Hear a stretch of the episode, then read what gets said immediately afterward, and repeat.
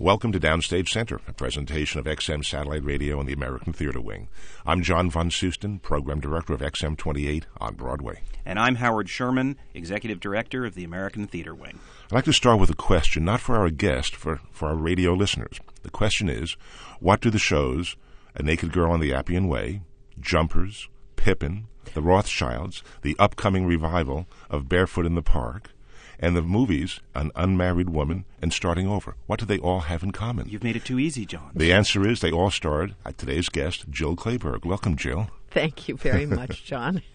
Welcome, Jill. You know, whenever we do these interviews, we, we look back and look at old interviews and, and do, do our research. And I was struck by the fact that I've read a series of interviews with you dating back now five and six years, and every single one of them mm-hmm. seems to have the same – starting point. They all talk about the return of Jill Clayburgh. Haven't I made a lot of comebacks? do you think Jill Clayburgh was ever away? That's a very good question. I mean, I do laugh at the comeback of Jill Clayburgh. This is like really my third comeback. Um, I was definitely away. Uh, I made a, a choice. Really, one choice was, which I would say in this particular show not to do theater while I had small children. I did one play, I did um, design for living, and um, you know, I I am not a good multitasker, and I think that the theater is very. It, it, it really requires everything you have, your time, certainly your bed bedtime, which is, you know, when you have kids, that's what you have. You have sort of the time they come home from school through bedtime. You're gone and you're sleeping in the morning. And more importantly, it really requires your imagination and your commitment. And for me, I, I just really couldn't do both things fully. I, I, I found myself just stretched and I, it was unpleasant for me. So it was easier for me to do a movie of the week for a month. Um, and that was how I made a living and did a little acting. But the kind of passion that you really have to have if you're doing theater. I my my my interests were elsewhere for, for, for a long time, so I did take a, a, a long hiatus. Hiatus. Yes. But you've been slipping yourself back. You first was the oh, exonerated yes. really the first step back? No, the exonerated wasn't. The first step was ironically uh, two plays that I did in Gloucester, Massachusetts at Israel Horovitz Theater. The Gloucester Stage Company. The Gloucester Stage Company. And I had done, I guess, Israel's, I don't know if it was his first play in New York, but it was certainly my first play when I just. Uh, I was going to say graduated from, but in a sense, that's the truth. The Charles Playhouse in Boston. I came to New York and I replaced Marsha Mason in a play called It's Called The Sugar Plum by Israel Horovitz. Back on a double bill with with Indian Wants the Bronx. Yeah, you going got back your to facts. 68. Yes. And so I have been in touch with Israel on and off ever since then. And he had always said, Come up to Gloucester and do a play. And I was always like, well, it's the summer. That's when I hang out with my kids. I don't do plays. And he said, but now my daughter was starting to get interested in acting. So I said, I'll tell you what, write a play for me and my daughter, and we'll be there. So he did amazingly. And another wonderful writer named Frank Pugliese, whose work I just adore. He doesn't have enough plays going, but when they're there, they're wonderful um, he wrote a play, and we just, you know, it sort of started her acting career, and it restarted my love of theater because I, it was a funny experience. I had to behave very well for my daughter. I, I, I can get extremely insecure and you know nervous about things and I just said, no, I'm not going to be that person. I'm going to be a different kind of a person. I'm going to be a confident, calm, happy person for my daughter. How'd that go? It worked. I became that person. talk about acting. We, we should mention your daughter is Lily Rabe. My daughter is Lily Rabe, who's done very well for herself in the last year or two, and um, it, she gave a remarkable performance, particularly in Frank Pugliese's play, because it was a very challenging, challenging role. She played a schizophrenic who was hearing voices and talking in tongues. And this is she's still in college, and you know we were like, oh my god, you know this is such a such a demanding role, but she did it beautifully. And she got very good reviews in Steel Magnolias yes, this past season. Yes, and then she went on to do Proof the following year at Gloucester Stage, and I went on to do All My Sons with Doug Hughes and that's how I got to know Doug Hughes.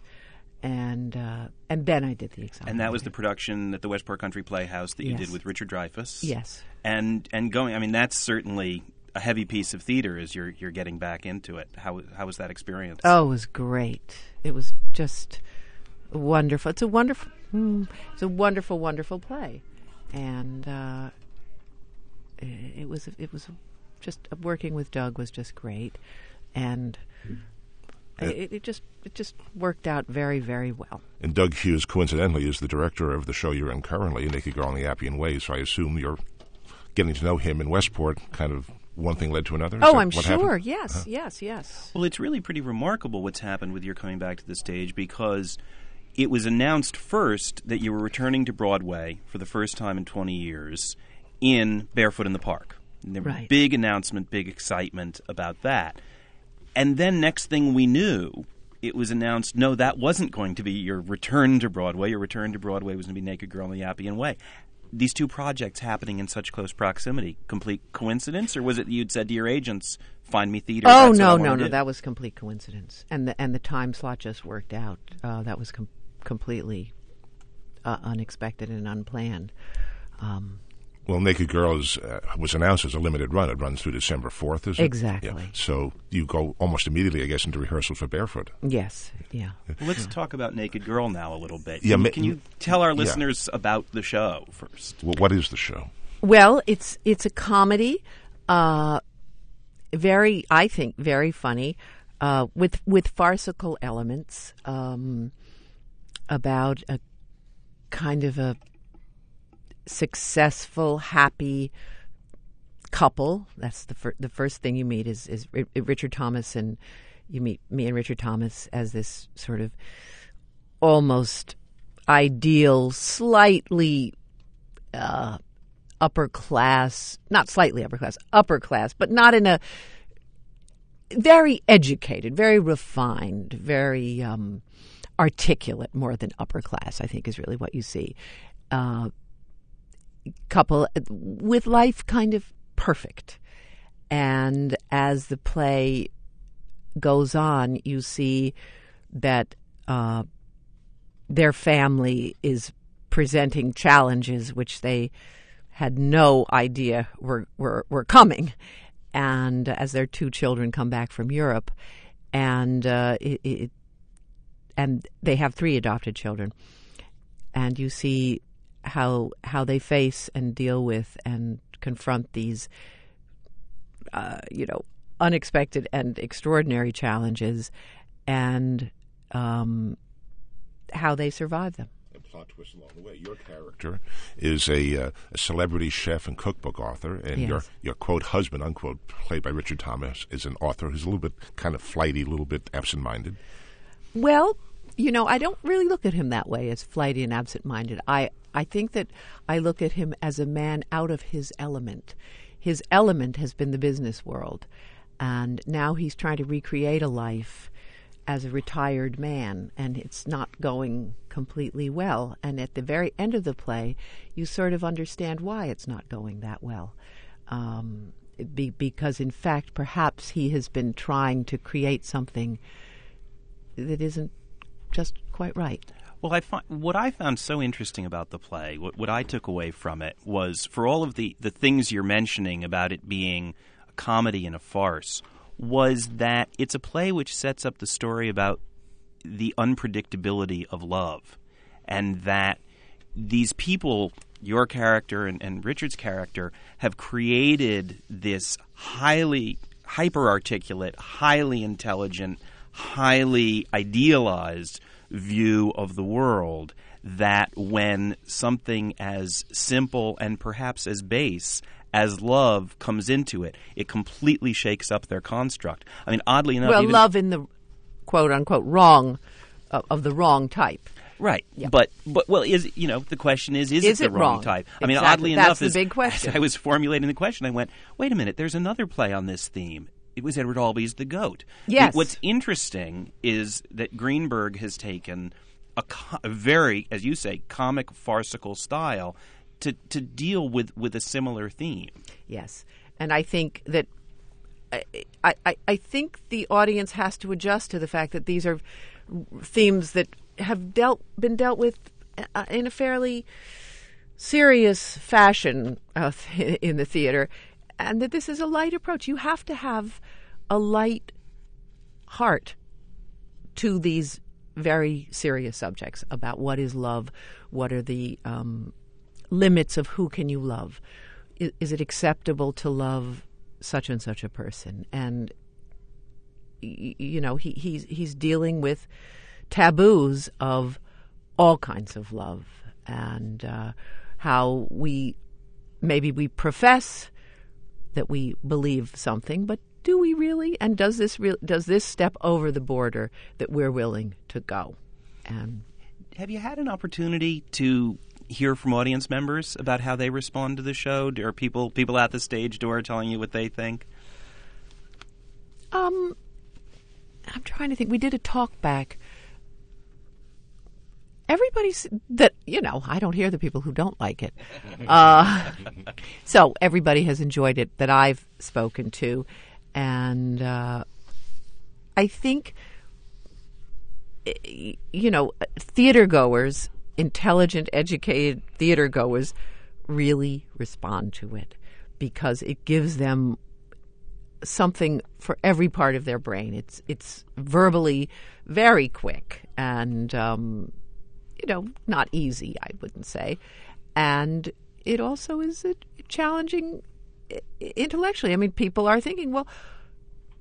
How do I feel about that? Would that be okay with me if that happened between two of my children?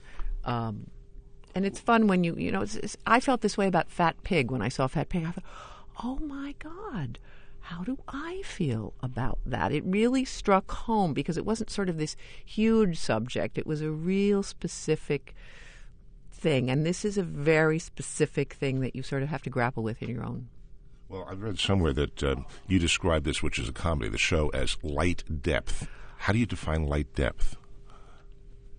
In other words, it's a comedy, Yeah. but it has a lot of meat to it, I exactly guess. Yes. yeah. yeah yeah i did read that i said that. That's before we opened. But no i think that's fair. I think that's a perfectly fair The reason I asked you about the audience was certainly when you were up at Gloucester Stage, that's a mm-hmm. small space that mm-hmm. you're working in, and the Exonerated down at the Culture Project, again a small space, and so this is this is your first time in years playing for you know 900 to 1,000 people a night. have you been to the westport playhouse Oh, I forgot. Well, Westport's about 600. That, well, you're It's literally playing a barn. That's yeah. true. I forgot about Westport. But but coming back to a live audience has that because you've been Oh, so doing the much film and television work on an ongoing basis. Oh, I could just never do that again in my whole life. I probably shouldn't say that on the air. Um, yeah, I love, I love it.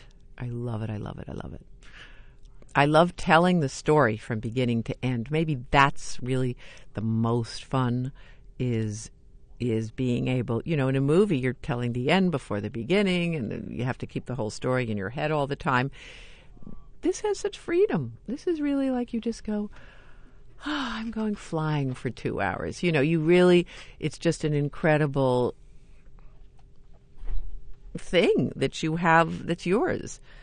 You know, it takes a while for it to become yours, but then it's just this great pleasure. Now, did you have to do more than just learn lines for this? Because when the show opens, we see you on stage making a very involved salad with 49 ingredients or something like that.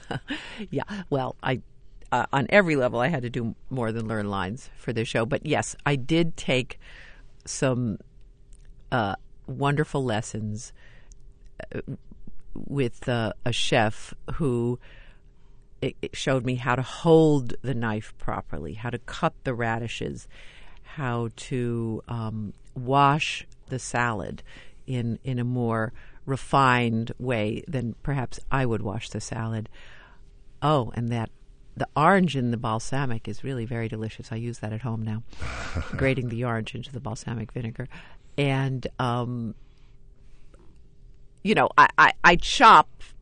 Do I chop as much without looking down as I would like to? Maybe not quite. Um, I peel a lot of radishes, but I can hold them up, you know, because you don't want to get your face just stuck down towards the cutting board. You you have to think about that. But you want bit. you don't want to cut off your finger at the same But you don't either. want to cut off your finger. So you know, it's it's. I, I I fool around now that I'm so comfortable that I do fool around with what I'm doing, and so far, I've had no knock on wood Joe's looking for a piece of piece wood. of wood in the studio. Yeah, There- I don't is think none there's any wood. Uh, anyway, okay, well, that uh, who knows? Let's jump back now because we, we touched on your early career here in New York, and you had you were involved in several very major shows that John outlined at the beginning, and indeed two big musicals of, of their day. Um, and we ha- certainly we haven't seen you yet back on stage singing, That won't be happening anytime soon or ever. anytime. but, I but leave you, know, that to you worked with others. two major directors, Michael Kidd and Bob Fosse. Mm-hmm. What do you recall from that time? Oh, That's I have a really. F- Michael Kidd was the greatest. You know, I. He wasn't. He was wonderful, and I would I would just bombard him with, "Was that okay the way I crossed? Was that okay?" And he finally he turned. to me, He said, "Jill." Nobody's worrying about you. In fact, in this scene, nobody's really watching you. I was like, put everything in perspective. it really put everything in perspective, and I remembered that uh, so well, so well. Any good Bob Fosse stories? Um, uh, we didn't get along. Oh, No, he didn't like me. Um, and any bad Bob Fosse stories? oh, I think I might skip those. But I think you know. I remember I asked him a question once. I said, it was at the very end, and everybody's crying of some reason. Pippin, think about the sun. And I said, well, why would I be crying? Because really, I'm happy that he's come home. You know, I've been waiting for him. He didn't like that question. He was used to dancers. And then I think maybe, you know, he did the movies after, but he expected a certain kind of. This is my, you know, he's a great director, but he didn't like me. Your process was obviously very different. Yeah, he didn't like me. What can I say? oh well. Yet, and then after Pippin, um, your next show was ultimately a short run on your next Broadway show. Short run was the original product, the original New York production of Jumpers, which must have been an, another, you know, another tough show to that get was into. a nightmare. Really? That's when I decided to go uh, to California. Yeah, that was really, really, really, really difficult. well, it's a rather strange show. Yeah, no, with. it was really a personal sort of nadir for me. Oh. I just felt incredibly uh, that I didn't understand the role. The, the director hated me. In fact, he tried to replace me. And when we were in um, Washington, I would see these actresses sort of popping up from behind couches.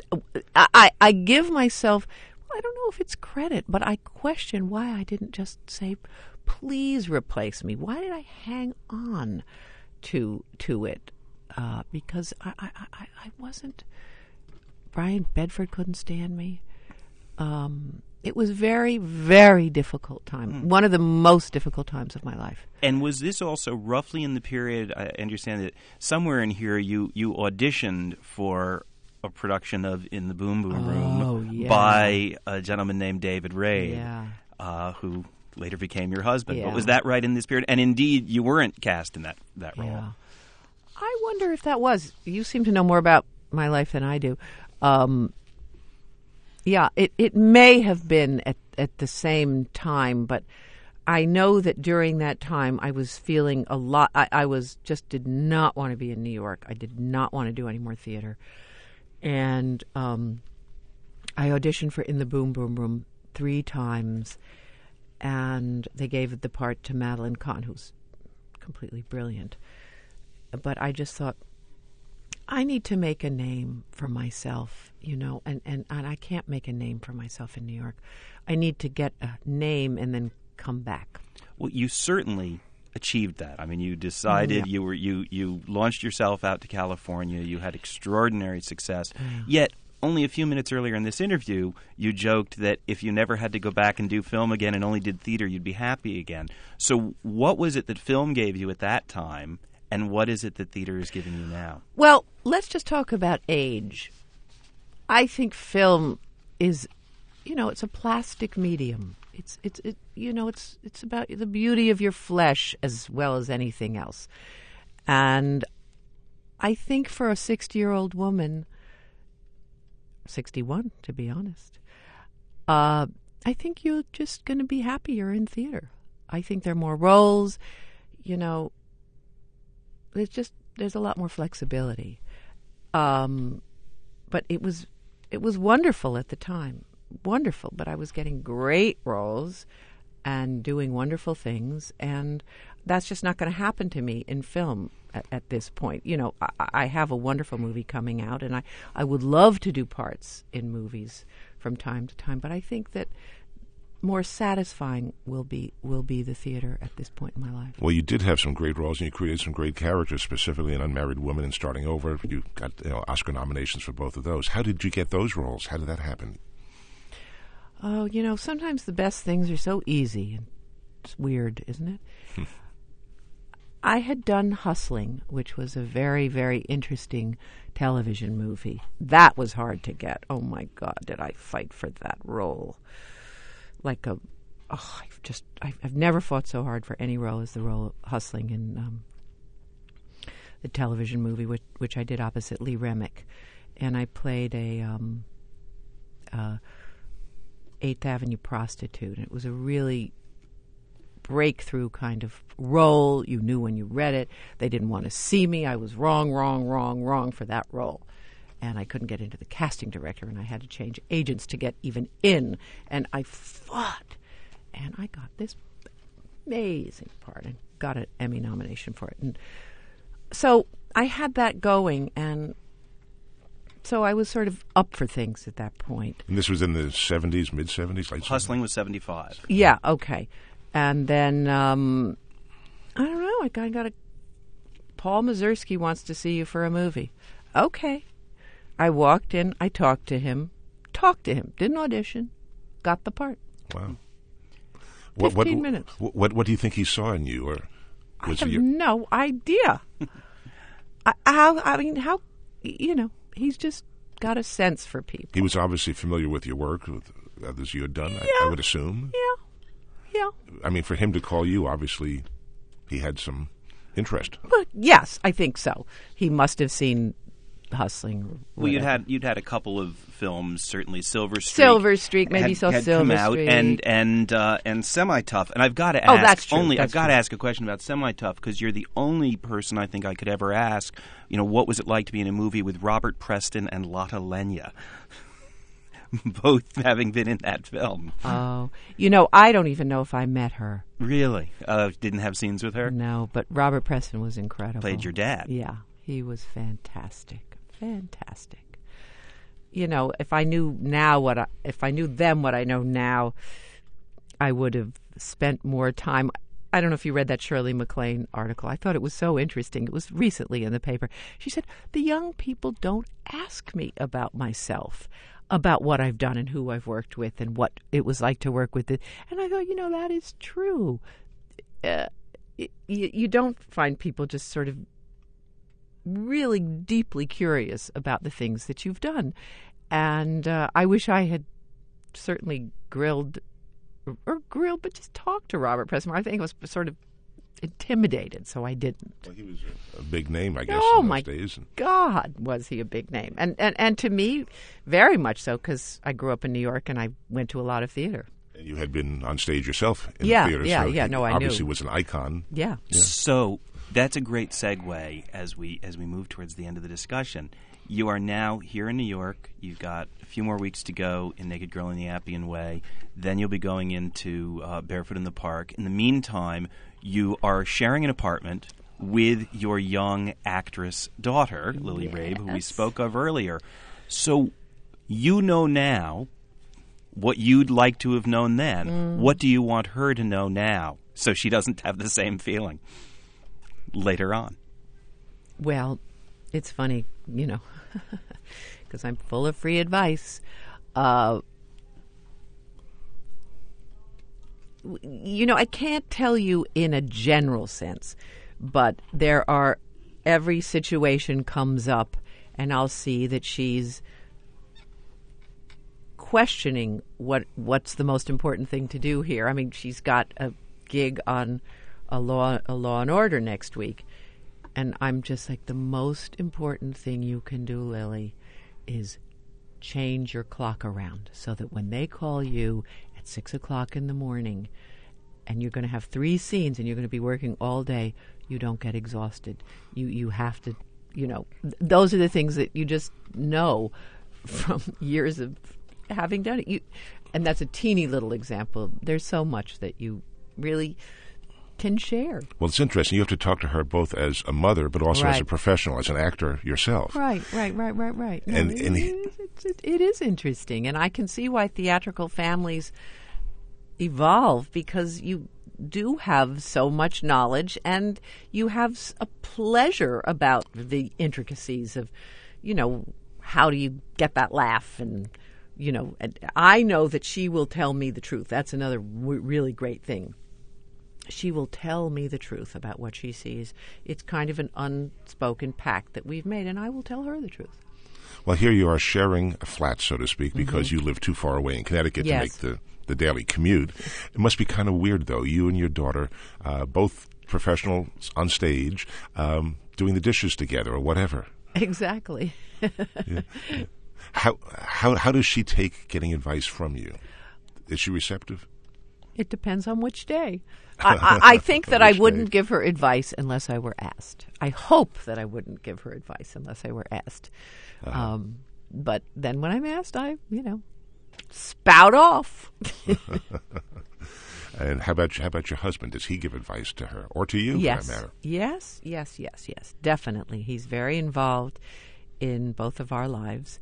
And now my son is interested in playwriting. And my stepson is a musician, a fantastic musician in, in, in Los Angeles. My son has just, be, you know, he's sort of a talented playwright, you know? And so there's advice to give on every front. you say you're creating a theatrical and it Ex- truly become you know it's it's not that you you, you know you said your mom you, before we got on the air you Right. commented that your mom worked for people like David Merrick Right. but but you didn't grow up in what you'd called a theatrical household Exactly. but now the the Rabe Clayburgh theatrical dynasty is growing Sounds It like the. Redgrave family better be careful.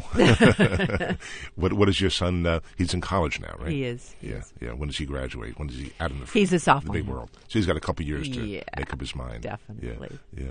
And after Barefoot in the Park, you going to do more work on Broadway? I think? hope so. Go go for a trifecta. Wouldn't that be good? yeah, it doesn't have to be Broadway, but I do would love to do another play. Well, I I for one am anxious to see you next. Is it February that uh, I think it Barefoot opens in opens? February. Yeah. in Barefoot in the Park, yeah. the revival of that wonderful Neil Simon comedy. Well, thank you. Thank you so much, John. And thank you, Joe, so much for being with us today on Downstage Center. Thank you. Thanks, Jill.